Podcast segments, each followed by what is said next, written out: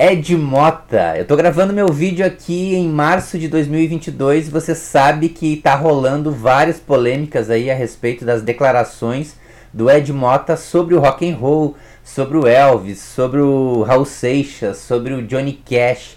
E claro, então eu vou falar aqui a respeito disso, dar minha opinião também, mas já aproveito para fazer uma breve história desse compositor, cantor, multi-instrumentista que é fantástico. Só que da minha forma, né? Sem vinho, né? Bebendo aqui, então a minha bebida sem álcool e bastante ponderado, sem ofender ninguém e muito menos querer esmurrar a cara de algum artista. Fuck!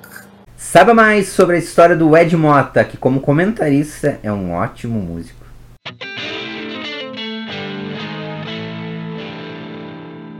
Tá curtindo o canal? Se inscreve, faz a inscrição aí, já curte os vídeos, curte os outros também, ativa o sininho que ajuda muito para esse canal seguir adiante aí contando a história da música. O Ed Mota nasceu em 1971 no Rio de Janeiro e de uma família né, ligada à música. Claro, você sabe que muito do sucesso do Ed Mota também é devido a que ele é sobrinho do grande Tim Maia.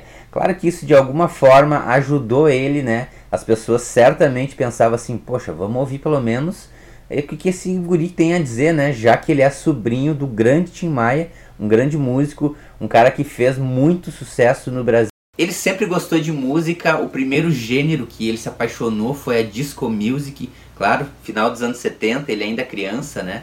Gostando disso, e que, claro, a disco music leva você a outros gêneros antecessores, como o funk, né, o funk estadunidense, e também a soul music lá dos anos 60 nos Estados Unidos.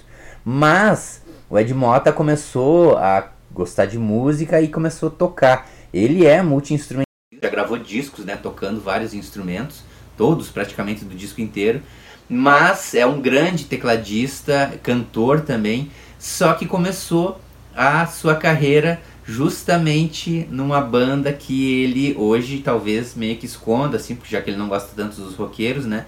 Mas era uma banda de rock, mais precisamente de hard rock, que é a banda Cabala. Ele tinha muita influência nessa banda, então tinha muita influência aí do Led Zeppelin, Black Purple, era mais ligado ao rock mais pesado mesmo. Na adolescência ele larga os estudos para se dedicar à música, mas ele parte para um outro lado também, que não é só com relação a bandas, né? Só a questão instrumental. Ele vai se dedicar à profissão de DJ. Ele vai ser DJ e discotecar justamente a disco music, o soul e o funk, essas músicas mais dançantes dos Estados Unidos. E nesse tempo ali também ele faz um fanzine chamado Curto Circuito para divulgar justamente esse tipo de música. E aí, anos 80, ele conhece alguns amigos músicos e grava o seu primeiro disco com a banda Japeri. E aí, longe do rock and roll, ele faz um disco mais ligado ao soul, ao funk. E é nesse momento que você conhece Manuel.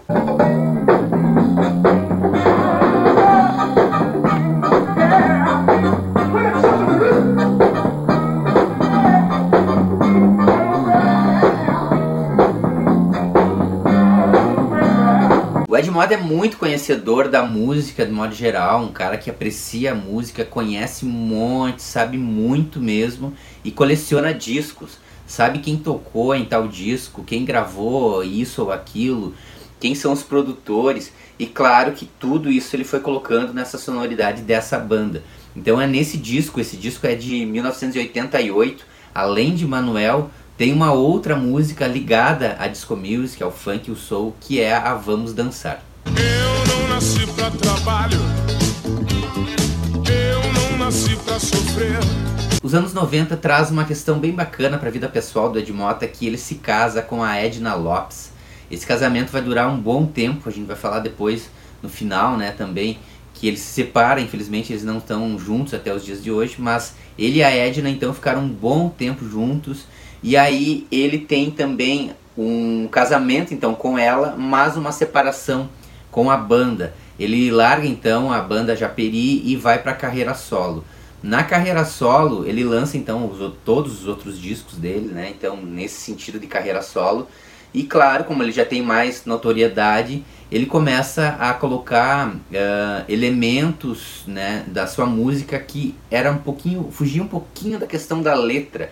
Ele sempre falava que a letra existia assim uma certa ditadura da letra, que todas as músicas radiofônicas tinham que ter letra e ele não queria tanto isso, ele buscava mais a questão do som mesmo, né? E que a gente entende, nós músicos, a gente sabe disso assim que muitas vezes a gente se preocupa mais com o som, com a música, porque a música é uma linguagem, ela por si só, ela não precisaria realmente da letra, né? Mas como é um artista então, o Ed Mota, no final dos anos 80 e 90, buscando rádio, TV, a ditadura da letra a gente sabe que existe mesmo, né? E aí então ele teve que se adequar a esse meio para poder sobreviver fazendo discos e ganhando dinheiro. Mas de certa forma ainda você encontra alguns sketches né? Scat sim é uma espécie de linha vocal sem letra, muito popularizada pelos músicos de jazz lá dos anos 20, 30, 40, como Louis Armstrong, que fazia justamente isso, assim, de você meio que improvisar algo cantado, uma melodia então cantada sem letra. Isso aparece bastante no jazz, de modo geral, até os dias de hoje.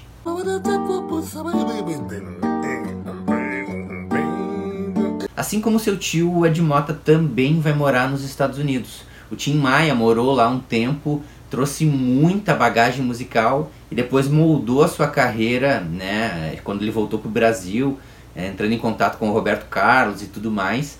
Mas o Ed Mota, ele lá nos Estados Unidos, ele não fica muito tempo, ele fica apenas um ano. E lá tem uma coisa bem interessante. Claro, terra do jazz, né?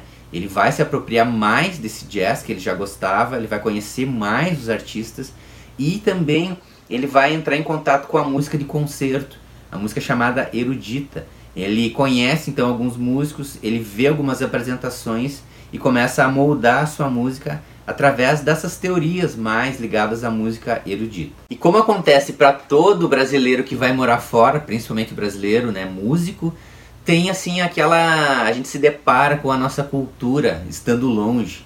As pessoas nos perguntam, né, certamente assim, poxa, tu é brasileiro, toca uma bossa nova, toca um samba. E o Ed Mota ele não era ligado à música brasileira, ele tinha um contato mais, como eu falei no início, né, na disco, música estadunidense, de modo geral. Mas ele chegando lá, ele sente saudade também do Brasil, isso acontece, você está longe, você conhece algumas pessoas que perguntam para ti sobre a música brasileira e você fica naquela situação assim, poxa vida, eu tenho que saber mais sobre o Brasil. E aí ele descobre a música brasileira de uma forma maior, mais ampla. Vai descobrir os artistas né, clássicos da música brasileira, a bossa nova, o samba, Tom Jobim, João Gilberto. Ele vai se apropriar bastante disso para fazer sua música e, claro, para colocar então justamente nos discos que vão vir a seguir na sua carreira. Aí ele volta para o Brasil e perde essa questão da ditadura da letra, né? Ele afasta essa ideia porque ele vai fazer uma parceria com nada mais nada menos que o Aldir Blanc, um grande letrista brasileiro. E aí então essa parceria dá, dá alguns frutos bem interessantes. Entre o final dos anos 90, mais ou menos 96 até o ano 2000, ele faz algumas parcerias com a Disney. Isso é muito importante para um artista brasileiro.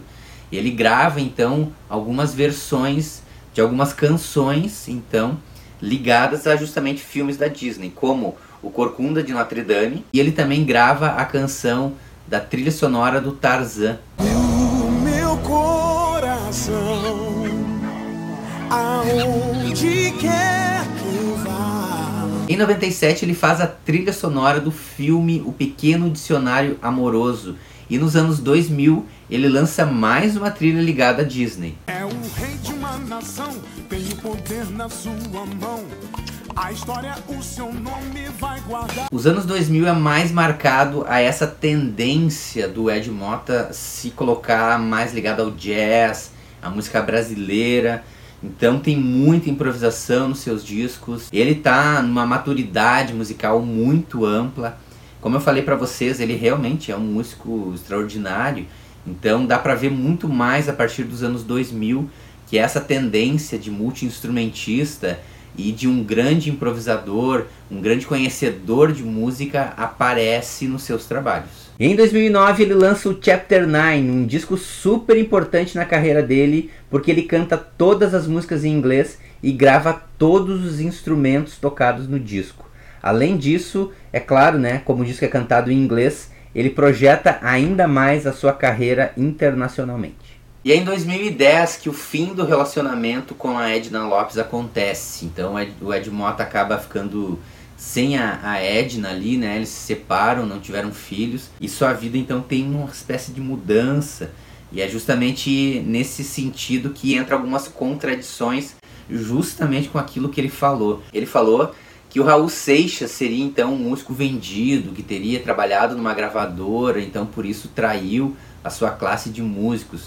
Né? Porque a gravadora então é uma, uma grande corporação, uh, não dá para entender exatamente o que, que o Ed Mota quis dizer em todo aquele desabafo dele ali nessas lives, porque é, é uma espécie de ofensa pessoal que ele faz com os artistas, né? Só que o Ed Mota nos anos né, 2000, ali por volta de 2012, então ele faz uma parceria com a Rede Globo, em dois sentidos. Ele faz a trilha da minissérie Subúrbia, da Globo, em 2012, e depois ele participa do The Voice Brasil, né, sendo uma espécie de co-orientador ali, ajudante da Cláudia Leite.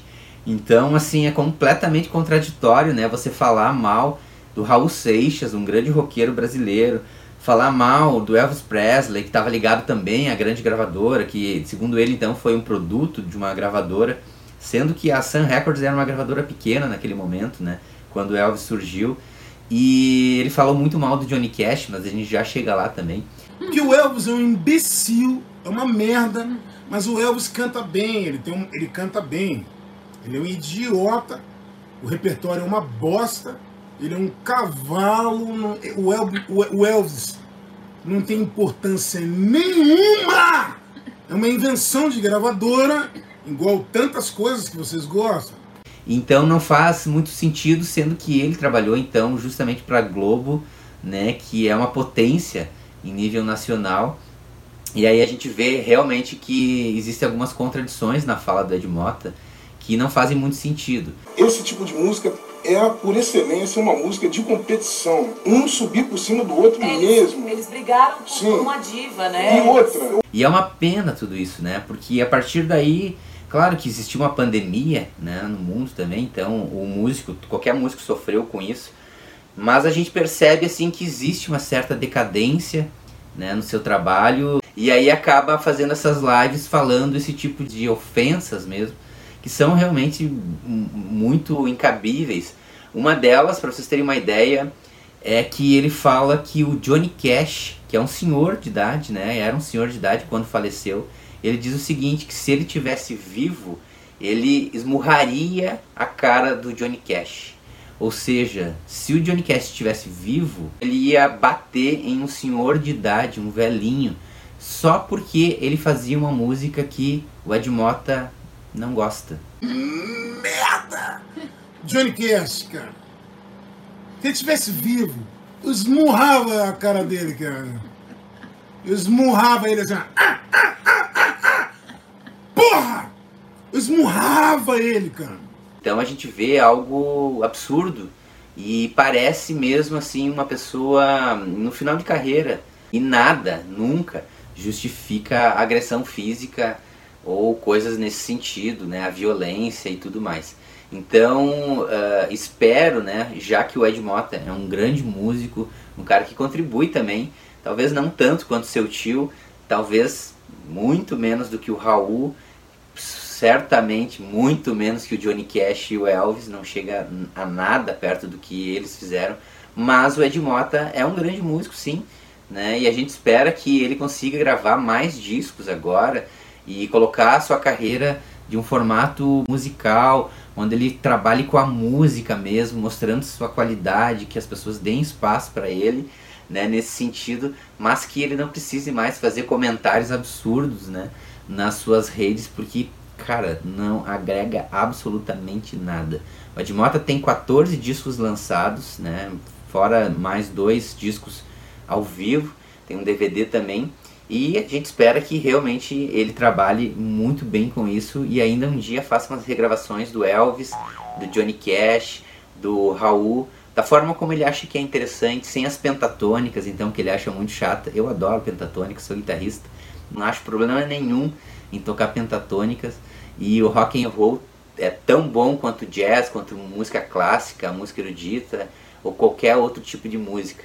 Então vale muito a gente pensar no contexto que a pessoa está inserida, na história e principalmente né, o rock and roll mudou o mundo ele certamente mudou o mundo mais do que outros estilos. Então o rock and roll merece um respeito, esses artistas merecem um respeito. E o Ed Mota certamente vai produzir mais discos interessantes aí pra gente ouvir. Gostou do vídeo? Então se inscreve no canal e também curte aí e vai lá no Instagram Prof Alexandre Sajorato.